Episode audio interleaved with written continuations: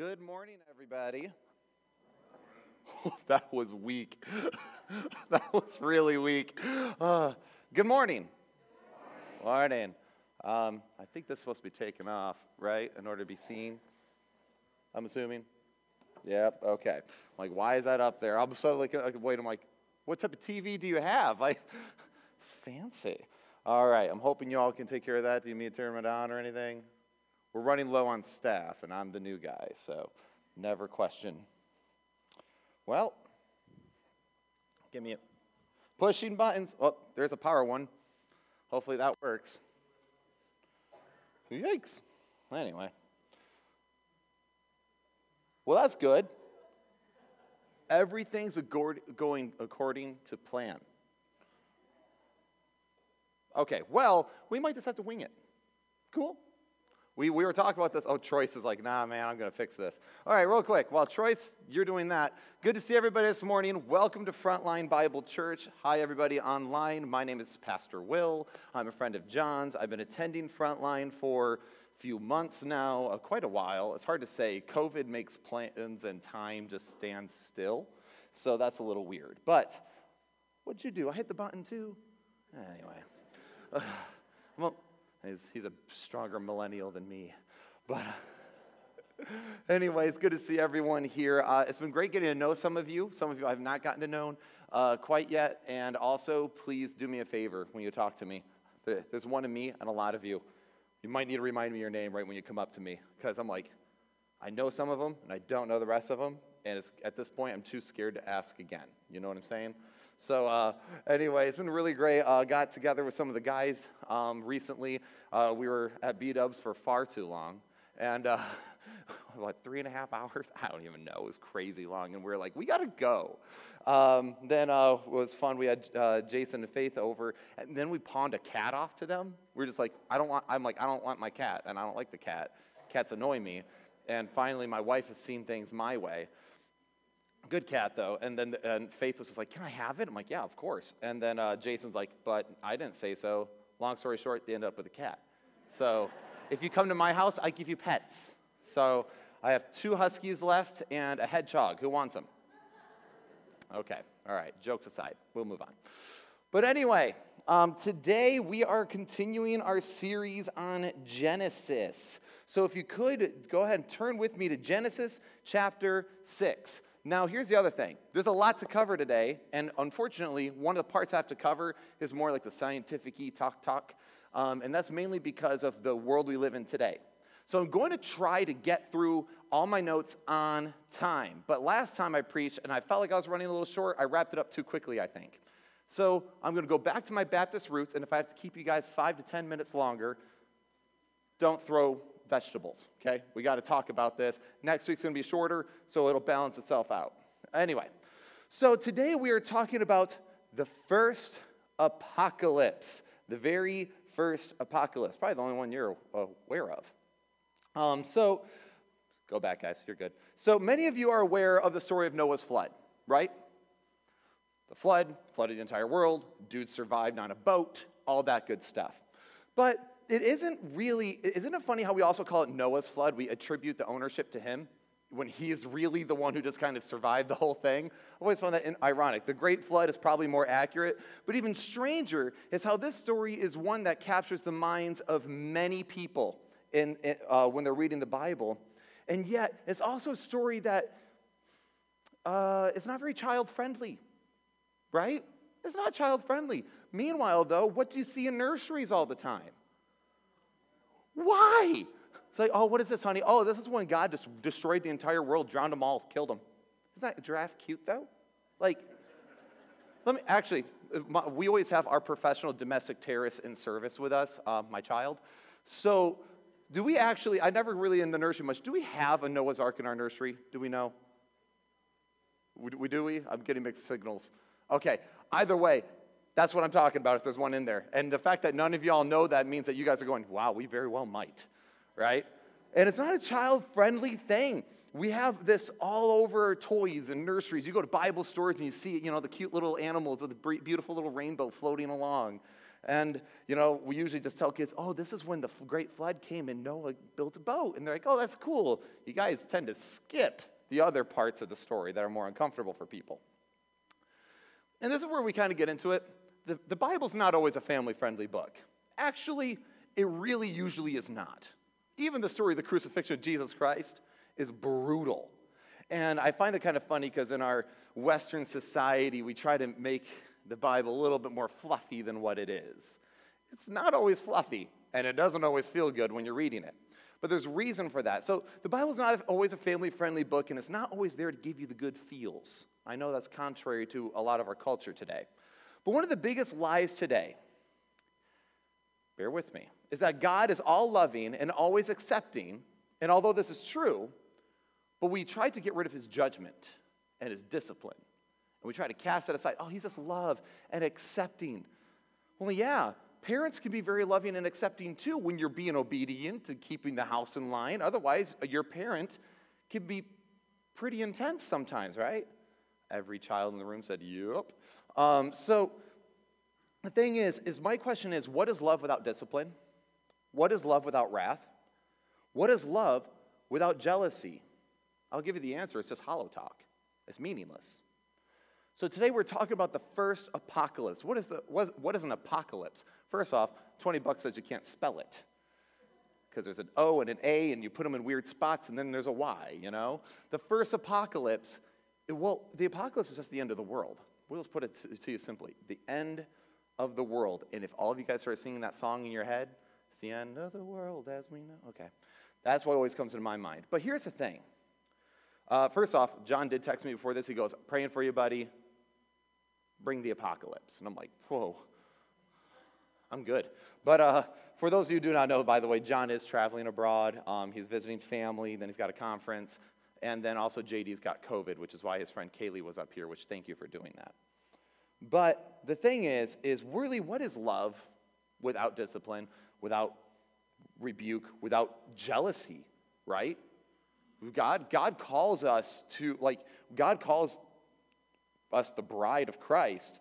Well, if your bride cheats on you by sinning in this sense, well, that's going to make somebody jealous. If you're not jealous, there's a problem. It's not really love. So, anyway, that, this idea of like, people like, oh, God, he's this evil, jealous God, this, the atheist claim nowadays. Like, well, what is love without jealousy? Anyway, so today I want to talk about the very simple thought sin always results in the destruction of the world.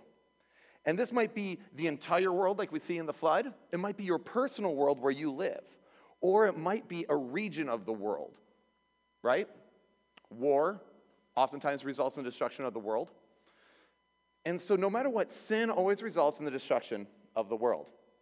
So, before we head into the bulk of the sermon, though, and I really would like to preach the moral, I do feel like I need to spend a decent amount of time just addressing basic objections about the flood. Because nowadays this has come under fire and people have wondered. So, I want to take some information that scientists have said and share it along with you, and also answer some basic questions. So, first off, we need to understand the scope of the flood.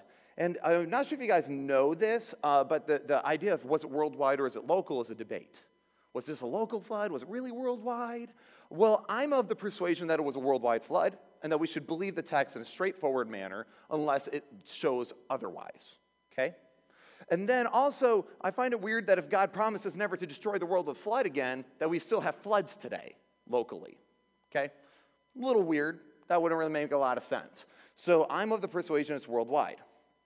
Also, fun fact we have similar accounts in history. This is really fascinating when you get into it.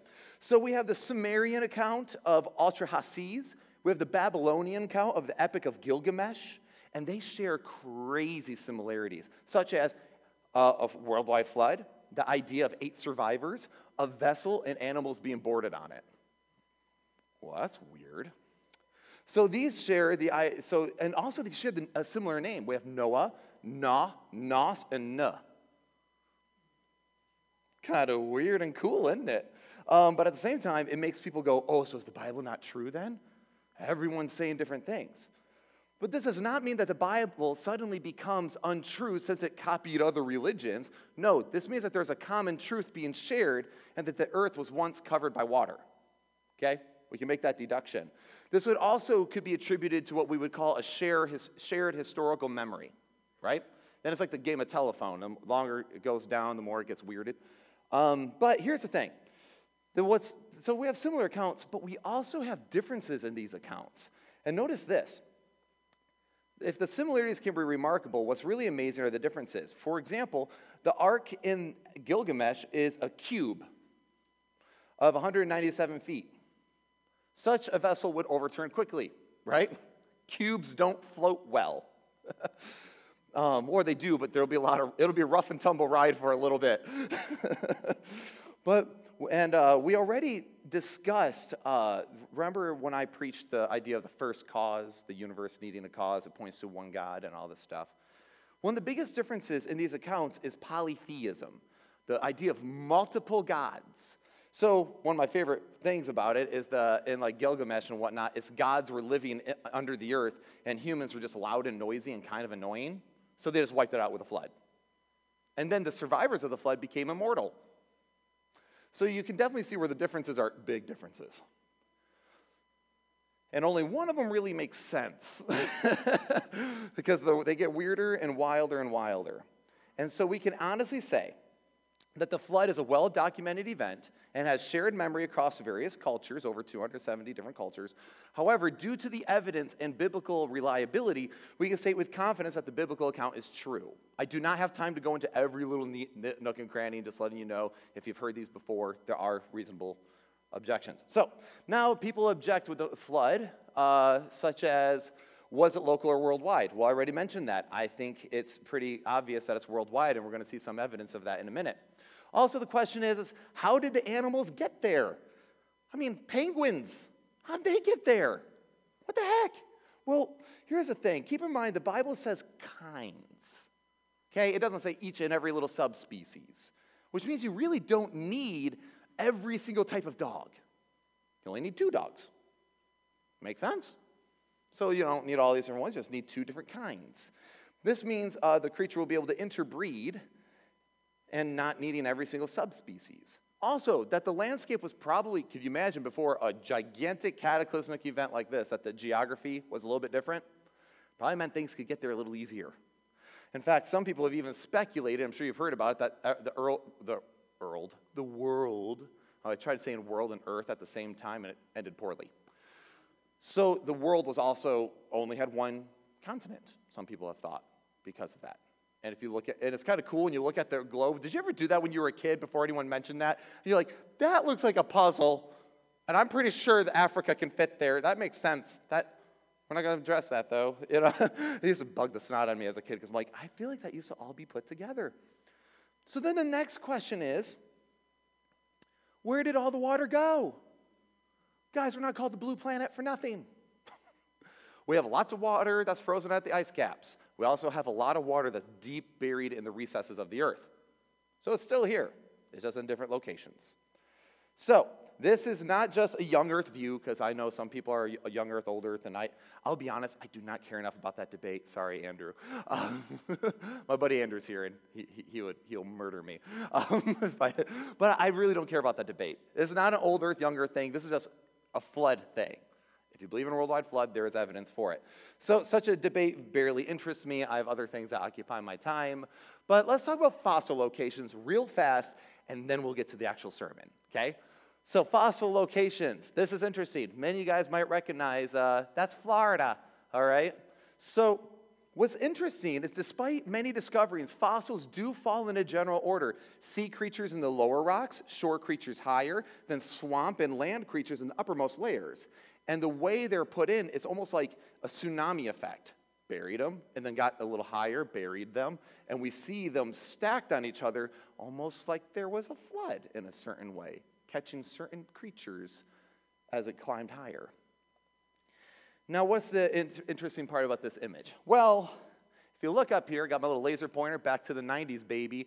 All right, and if you look, you'll see that I, I put a little mountainous patch here, you know, a little north of Florida. Now notice this. See these, see these, uh, these little round circles? These are all different types of fossils that are found. And if you notice, look at all the ones on the shore. Then they get a little higher and higher. and higher. But notice where they stop, kind of? They all kind of get stuck up on the edge of the mountain. Like it was burying them, and then it gets higher and higher, and the water, it, everything's wiped out by the time it gets to the top of the mountain. Also, seashells have been found on top of mountains all around the world. How does that get there? They don't walk.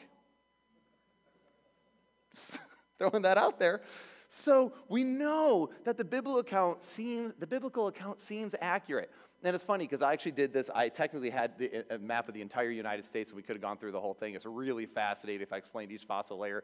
But uh, I'm not a geologist or a biologist or a scientist, so I feel like I'm going to mess that up if I tried. So I'm just going to give you guys the surface level. Go research, have a good time. Google's amazing. All right. So, so why, why the flood?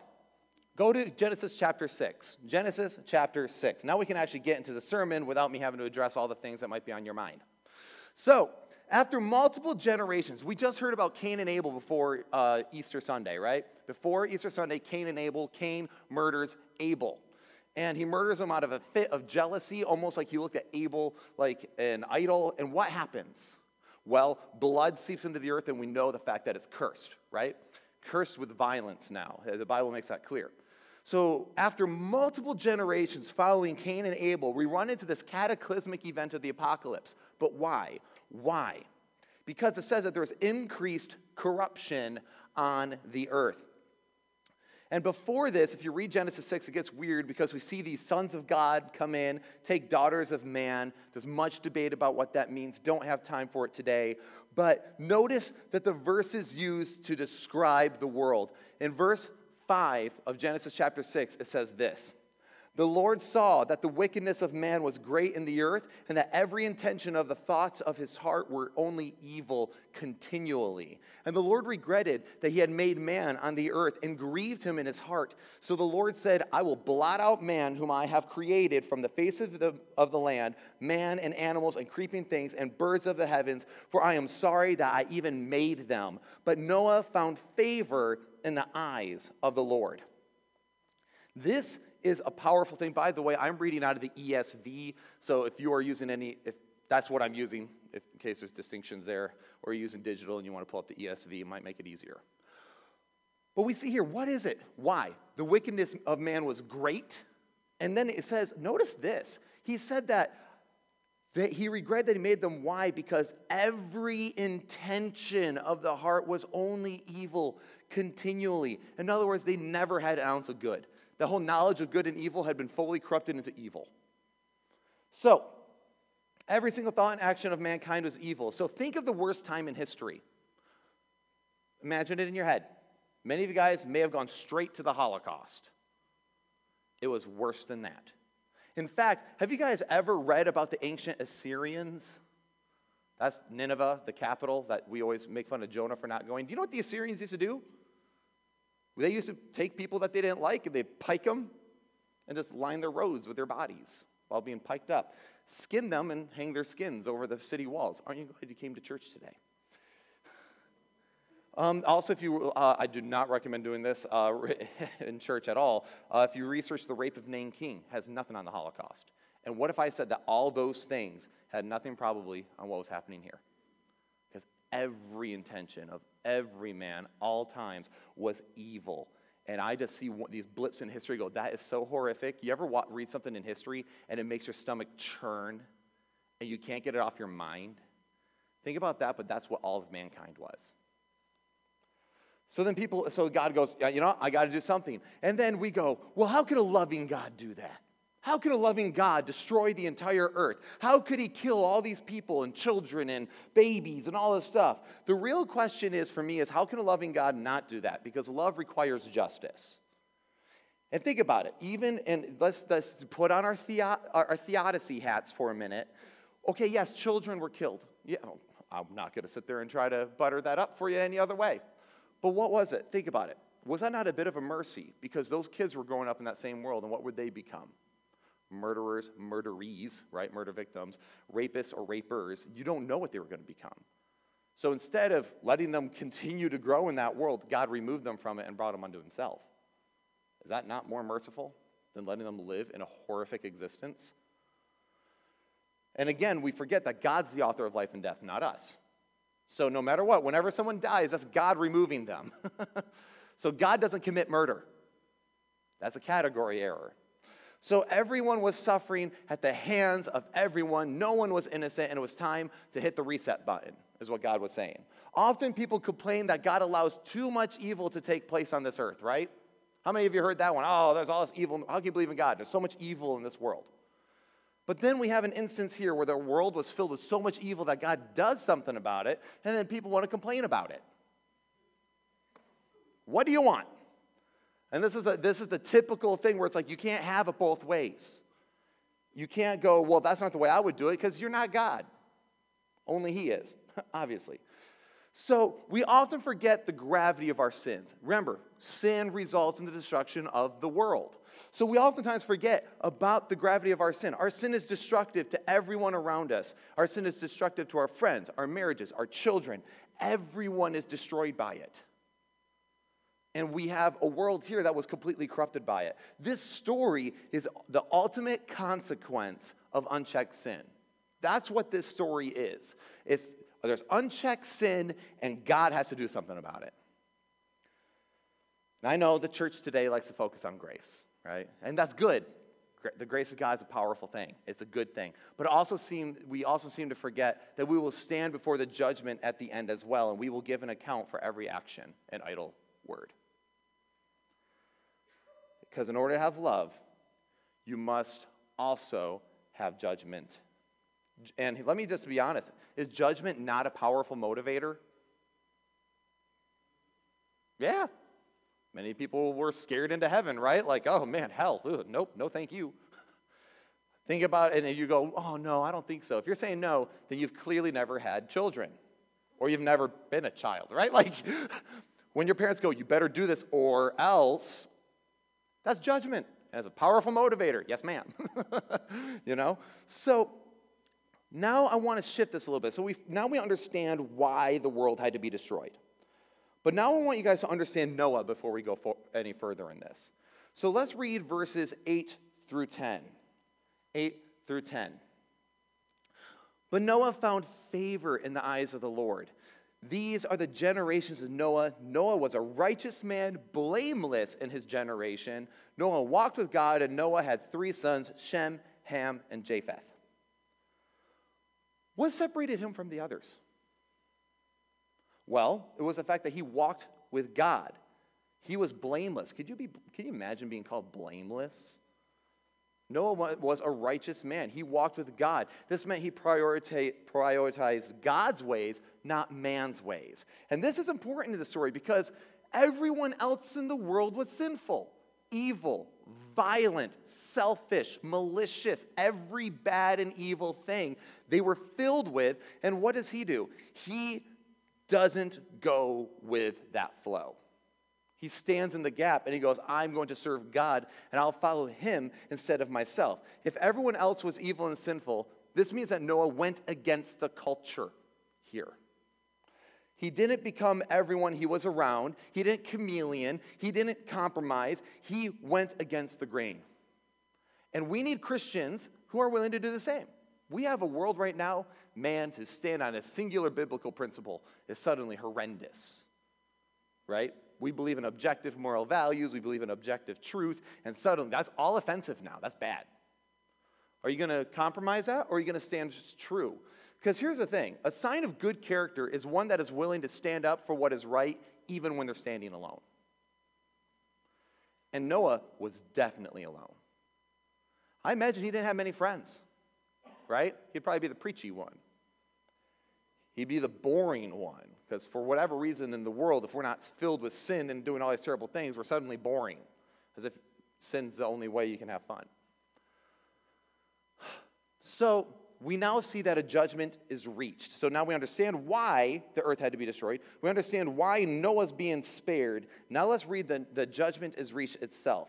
So remember that these are the offsprings of Adam, right? They all would probably know the story of how their forefather fell to begin with. Yet they all ignored and continued to do, their, do things their own way. It reminds me of Proverbs 14 12, which says, There is a way that seems right to a man, but in the end it leads to death.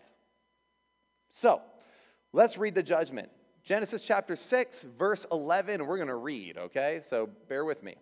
Now the earth was corrupt in God's sight, and the earth was filled with violence. And God saw the earth, and behold, it was corrupt, for all flesh had corrupted their way on the earth. And God said to Noah, I have determined to make an end of all flesh, for the earth is filled with violence through them. Behold, I will destroy them with the earth. Make yourself an ark of gopher wood. Make rooms in the ark, cover it inside out, and inside and out with pitch. This is how you are to make it. The length of it of the ark will be 30, 300 cubits, its breadth 50 cubits, and its height 30 cubits. Make a roof for the ark, finish it to a cubit above, and set the door of the ark on in its side. Make it with lower and second and third decks. For behold, I will bring a flood of waters upon the earth to destroy all flesh, in which is the breath of life under heaven. Everything that is on the earth shall die, but I will establish my covenant with you, and you shall come into the ark, you, your sons, your wife, and your sons' wives with you. And of every living thing of all flesh, you shall bring two of every sort in the ark to keep them alive with you. They shall be male and female, of the birds according to their kinds, and the animals according to their kinds, and every creeping thing on the ground according to its kind. Two of every sort shall come into you to keep them alive. Also, take with you every sort of food that is eaten and store it up. It shall serve as food for you and them. Noah did this. He did all that God commanded him. Again, everyone, let me emphasize that mankind was entirely violent, he says. But even in God's wrath, there was mercy for those who trusted in him. We seem to miss this part. We get so encapsulated with the judgment that we uh, we completely miss the mercy. Think about it 99.9999999% of that world was evil. And God could have like, well, that 0.0000001%, hmm, sorry. Tough luck, man, I'll bring you unto myself. But he doesn't. He sees this differently. But we see this still as God's very real judgment upon the earth. He said he even regretted making man. That's an intense statement. So, um, and when it says he regretted and these certain things, I do guys want you to understand that the Bible speaks in what we call anthropomorphisms. It uses human language to help us understand God. God doesn't have necessarily regrets the way we do because he knows all things, okay? But he can be grieved, he, that's part of his nature. We can talk about that at another time. Um, but with all this we see that Noah's hearing all this from God. He sees that his, uh, all, everyone's going to be destroyed. And he gives, is given instructions, which takes over like 100 years to build this boat. And it's the only boat in all those vessels, by the way, that can actually float. That's cool. But anyway. So the faith of Noah. Let's talk about the faith of Noah. The thing is, what we forget about when it comes to Noah here is his faith wasn't just, I'm obeying God. The Bible says at this point it had never rained, but like basically a dew kept coming upon the earth.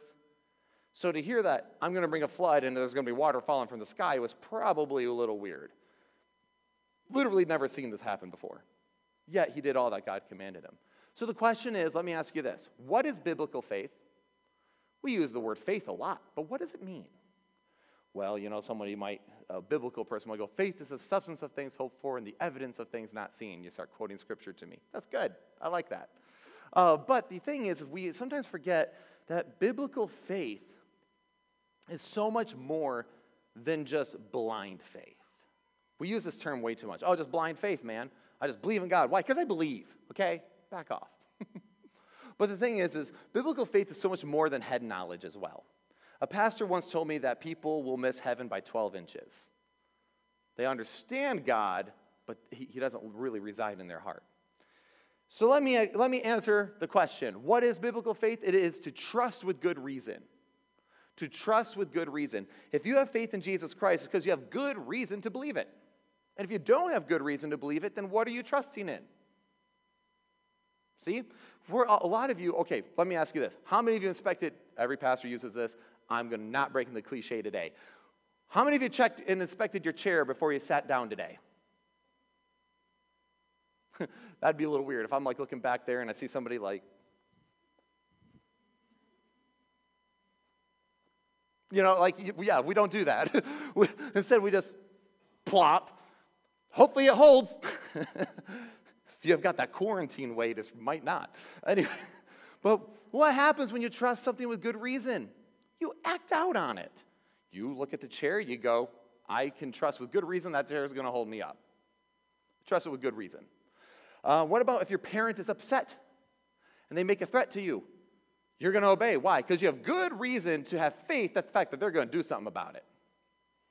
Um, or a law, breaking the law. You, it keeps you in line. Why? Because you have good reason to believe that if you break the law, something bad's going to happen to you.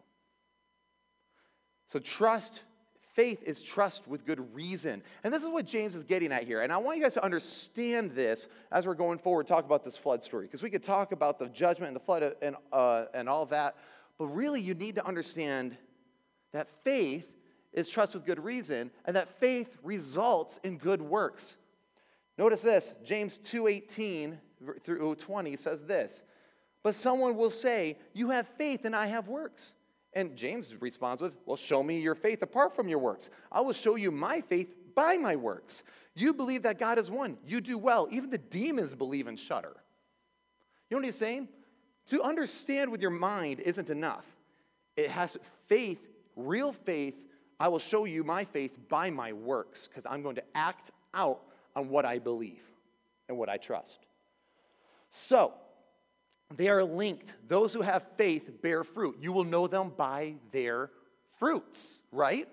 So these things go hand in hand. This is why Noah did all that God commanded him. But yet, it is attributed to his faith, isn't it? His faith. Hebrews 11 7 says this about Noah By faith, Noah, being warned by God concerning events as yet unseen, in reverent fear, constructed an ark for the saving of his household.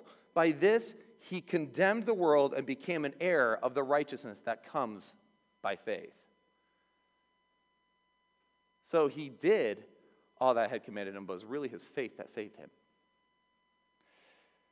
So, as, and notice how it says also with reverent fear.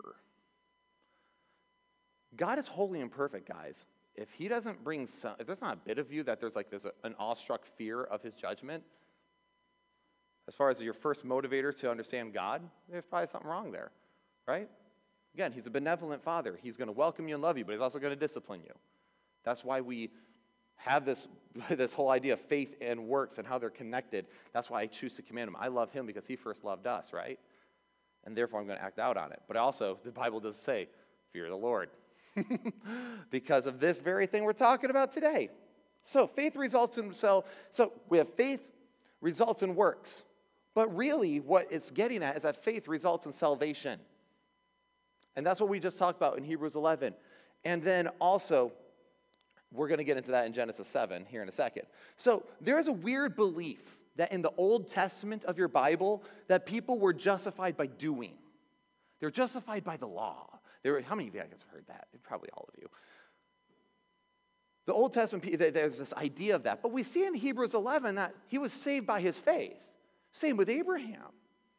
So if you believe that God can forgive sins, past, present, and future, right, when you accept him, you can also believe that God's sacrifice applies to the beginning of time before it even took place. God is outside of time, space, and matter. The, the, the death of Jesus Christ is not limited to time which is why salvation has always been through faith in God. It has always been through faith, not by the works of the law. That's what Jesus was constantly yelling at the Pharisees and other people about, right? The law was merely a schoolmaster. So we need a faith like Noah today. When the world is going to sin and destruction, we stand in the gap, say, I'm going to obey God, I'm going to trust in Him, and I'm going to trust that he, if I walk in His precepts, that He will take care of me. We need a faith that is willing to forsake all of our primal instincts, our desires to fit in, our willingness to, and we need to be willing to go against the grain, to walk in trust and obedience to the Father. That's what we need. That's why, now notice this Genesis 7 1 says this. Then the Lord said to Noah, Go into your ark and all your household, for I have seen that you are righteous before me in this generation. He was walking in faith, and now he was able to walk on the ark. That's cool. God's bringing just, just judgment on everyone, and he sends them into the ark. And that's, of course, when we see that the flood arises and that God strikes the earth with death and judgment. So let's read the entire, I want us to read through this passage, uh, just chunks of it, because I think it's important that we let God's word speak, not just me speak. And if nothing else, God's word is probably better for you to listen to than me anyway, right? So, Genesis chapter 7, let's just start in verse 4. I will send rain on the earth 40 days and 40 nights, and every living thing that I have made I will blot out from the face of the earth. And Noah did all that the Lord had commanded him. Have you ever thought about the pain that this caused God, by the way? To look at his, that he used to, remember in the creation? He created and he said, and behold, it was good. And now it's so evil, he has to wipe it out. It's actually terribly depressing when you really think about it. Now let's skip ahead to verse 10. And after seven days, the waters of the flood came upon the earth. In the 600th year of Noah's life, in the second month, on the 17th day of the month, on that day, all the fountains of the great deep burst forth, and the windows of heaven were, heavens were opened. Notice how the flood did not just come from rain, it burst forth from the ground. So it exploded from up and exploded from down. It was coming from everywhere. There's no escape. Read ahead to verse 11. And the rain fell upon the earth 40 days and 40 nights. And the very same day, Noah and his sons, Shem, Ham, and Japheth, and Noah's wife, and the three wives of his sons with them entered the ark. They and every beast according to its kind, and all the livestock according to their kinds, and every creeping thing that creeps on the earth according to its kind, and every bird according to its kind, every winged creature, they went into the ark with Noah, two and two of all flesh, in which there was the breath of life. And those that entered, male and female of all flesh, went in as God commanded him. And notice this and the Lord shut him in. He didn't even close the door. God did. The Lord shut him in. He brings in his family. have you noticed how the Bible sometimes, do you ever think sometimes it's redundant? Like you're reading through, like, yes, we get it. Ham, Japheth, his wife, their wife, their kinds, those kinds. That, okay, why do you repeat this six times in this passage? You ever you think that's because God's trying to reiterate the fact that I saved this, I saved them, I saved them, I saved them? These people were not forgotten. When all ju- my judgment was outpoured, I did not forget these people. That's important to understand here. And they did all that God commanded them, and God shut them in. When we put our faith and trust in Jesus Christ, He shuts us in unto Himself. When he, so that way, when judgment's brought upon the earth, we are separate from it. Does that make sense?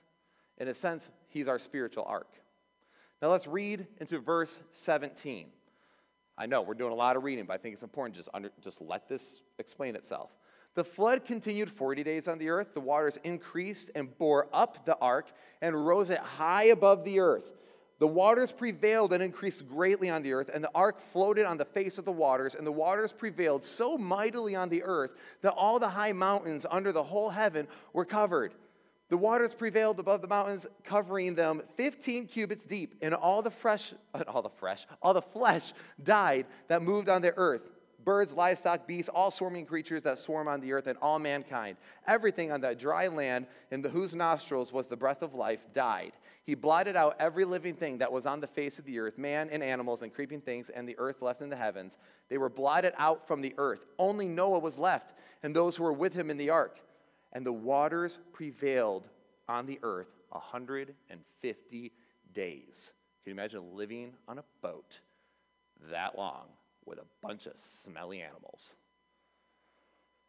Look, I don't know if we have any farmers in here, but you're probably like, that's my day every day. but they lived on that for so long. And notice this how it said the waters picked up the ark and separated it from the judgment. This becomes important because I was thinking about where I was going to go with the sermon, guys. I'll be honest, I was conflicted. I was thinking about judgment is a, is a powerful motivator. But you know what? I gave a doom and gloom sermon a while ago on the, on the fall, and I don't want to always go to doom and gloom, okay? I don't want you guys to know me as the guy who just, well, he's a sour grape. So, what this comes down to is I want to talk about this the first baptism. Plot twist. And I like this. More I thought about the more I did like it. So, let's talk about this. Seven days they wet, waited, and water came and came and came. Can you imagine what that was like for Noah? He worked 100 years on this ark. Now he's finally seen it come to fruition. His, I mean, do you think there weren't doubts after 100 years of working on it? Is this worth it? Is anything really going to happen? We can imagine what it was like for Noah to spend so long building an ark, no one repenting or changing. Then the water came, watching outside the ark as the entire world you knew starts passing away and destroyed in front of you. Perhaps the people who he was around were running to him, begging, to, pounding on the door that God had shut, saying, Let us in, let us in, let us in. Help us. I'm sorry. You can almost imagine that, right? But instead, we understand the fact that many people are not sorry until it's too late. Right? And that's what's going to happen to many people at the final judgment. Many people are going to beg for mercy when the judgment's already been cast.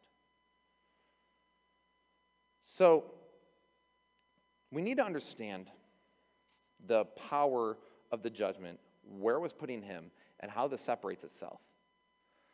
So, in the book of Peter, Peter says, he refers to Noah's flood.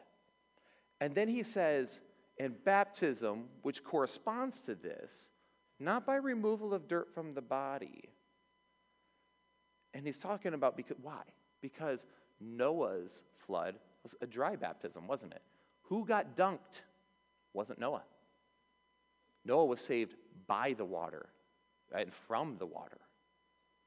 He wasn't dumped in the water. So here's the thing baptism has always been a symbol, and people miss this. Baptism has always been a symbol of cleansing away that which is evil and unclean, letting it die and resurfacing clean and anew. So he covers the entire water, the entire world with water. Stay with me here. He destroys it. He goes, I'm going to let all the evil and that which is unclean, I'm going to let it die. And I'm going to resurface a new creation, beautiful and new.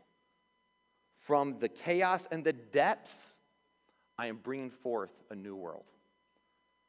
It's pretty cool. This calls us back to the, gener- uh, to the Genesis account a little bit.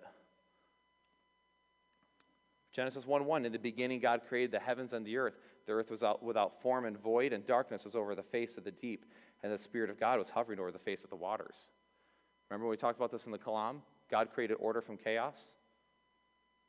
And meanwhile, here we see chaos had taken over the world. God wipes out the world with water. But instead of an entire new creation coming from the waters, as we see in Genesis 1, we see God spare a portion of his creation. Couldn't God have just been like, you know what, reset button, boom, wiped out, done, dead, take my silly putty earth and throw it over here. I'm going to start something totally new. This was, this was a mistake. Oh, or he could have been like, I decree that this is done. I'm, done. I'm over it. But instead, he spares a portion of his creation because in the end, God, even in his judgment, always has mercy. And it's such a cool thing when you realize I have been a filthy, wretched sinner, and even when I'm under God's wrath, he gives me the mercy of Jesus Christ, which we celebrated last week. It's a cool and powerful thing. He could have just wiped everyone out, created order from chaos again, but instead he inclined to show mercy. And the more you look at this event, the more you see the parallel that the creation account and the foreshadowing of Jesus' ministry. How so? So, because the flood foreshadows to the baptism of the Spirit. Let me explain this to you. When John was baptizing people, what, what happened? Okay, the Pharisees came to him and said, well, In whose name do you baptize? He goes, I baptize with water, but the one who follows me baptizes with the Spirit, right? He baptizes us with Spirit. John 7 38 to 39 says this about the Spirit. Whoever believes in me, as the scripture has said, out of his heart will flow rivers of living water. Now, this he said about the Spirit, whom those who believed in him were to receive. For as yet the Spirit had not been given because Jesus was not yet glorified. So, after all, guys, God baptized the earth with water to bring something new from that which is old, letting the old flesh die, you could say, and the new flesh live. And we know that the Jews, they did baptism, they called it mikvah. So God baptizes the earth with water, Israel baptized with water, but now God baptizes with spirit to bring forth a new creation from the old creation. How cool is that? Instead of just destruction, he always pulls, and he notice how he compared the water to the spirit. The water, if you read through the scriptures, you'll notice that water oftentimes represents the Spirit of God. So, what's the point of all that? Little baptism tangent. Because the flood calls forth a new creation, and the flood calls our sin to die that we might live. And that is exactly what the baptism of the Spirit is. When you accept Jesus Christ, you are indwelled with the Holy Spirit. And that baptism from within calls your sin to die that you might live. That's what the judgment of God does. The judgment of God puts us under his wrath, and we understand where we have messed up. But when we step forth in faith and obedience and do that which God commanded us and put our trust in him for, with good reason, as the word faith says, it now says that we are stepping forth into the new creation. And then we get to rejoice with God for all eternity in that. We oftentimes forget in the Genesis account here that something old must die for something new to be born. And usually, that which is, must die is that which is evil and that which is bad and sinful. We need to put it behind us, putting forth those, putting behind those things which were before, and focusing on that which is ahead of us. We often must destroy in order to create. And is that not what God had to do? Mankind is free will. Mankind is going to keep doing what they want to do. So God went, I have to destroy in order to create something new. So before you sit there and shake your fists at God for being too evil, too rough, too harsh, too rebel, too, too malicious to mankind, understand that. Sometimes you have to destroy in order to create, and sometimes evil actions, by the way, deserve judgment. He destroyed the earth with water for its sin, and one day he will destroy sin with fire. We hear that about the hell, don't we? That's what hell is. I punish sin with water, and in the future, I'm going to destroy it with fire. And that is our destiny if we do not put our faith and trust in Jesus Christ. If we don't put our faith in Him, we've got nothing. If we don't put our faith in Him, we are putting ourselves under that judgment. And I don't want you under God's judgment, and you shouldn't want to be under God's judgment. And God doesn't want you, want you under His judgment either, believe it or not. It's like a parent. Parents don't thrive on punishing their children, they actually usually hate it but they have to do it. Why? Because they're going, I can't let bad things slide, because if I do, it just gets worse. So I have to bring you under my judgment. Why? Because I actually do love you. But in the end, if you reject me, I have to reject you. And that's what we saw with the earth here. They rejected him first. And think about that 100 years of building the ark. That was 100 years of being able to repent. And no one did. And we see that God allows it, right? Sodom and Gomorrah. You know, we saw, we saw that whole thing with Lot. Or think about this. What about Nineveh? Nineveh was spared. But God didn't spare the earth here because they didn't repent. And this is why the focus of that ser- this sermon today is sin always results in the destruction of the world. Either the world entirely, locally, or internally. Your sin causes destruction. Do not let sin rule over you. Trust in God. Only through His Spirit can you overcome your sin anyway and rest in His glorious deed. We celebrated last week when He died on the cross. So let me give you some homework. Take a spiritual inventory. Have you not been taking your sin seriously? We talk about the age of grace all the time. That's awesome. We don't deserve grace, but He gives it to us anyway. But we still need to take our sin seriously because our sin hurts other people, and it hurts ourselves, and it grieves the heart of God. And then also, do you have trusting faith in Jesus Christ? Do you have you put your faith in God where it belongs? He sent his son to die for you to, you know, to, to pay a ransom for your sin. And all he asks that you trust in his work. That's it. Man, that talk about a, a cheap price on our end cost him everything. So have you put your faith and trust in him? God destroyed the world because of sin. Take it seriously.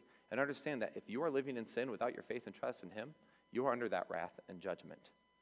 And He won't destroy you with water, but He'll destroy you with fire in the end. I'm just saying what the Bible says, guys. I'm not trying to be doom and gloom, but it is what it is. But you can be saved from that by putting your faith and trust in Jesus Christ. And that is the powerful story of the gospel. Now, I know this was doom and gloom a little bit. Whatever. I think you guys are getting used to that from me. but I will say this next week, we're going to talk about something really awesome, which is God's amazing grace and his promises. We're going to talk about the first covenant next week. And that is not supposed to happen.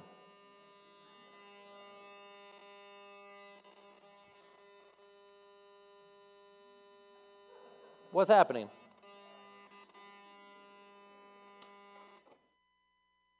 Problem solved.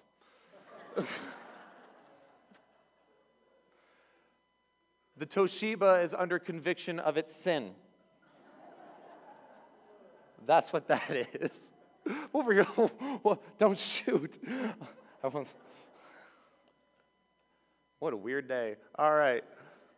But really, guys, next week we're going to talk about the amazing promises of God, and I think you'll come, walk uplifted away from that sermon. If today brought you under conviction, next week will bring you hope.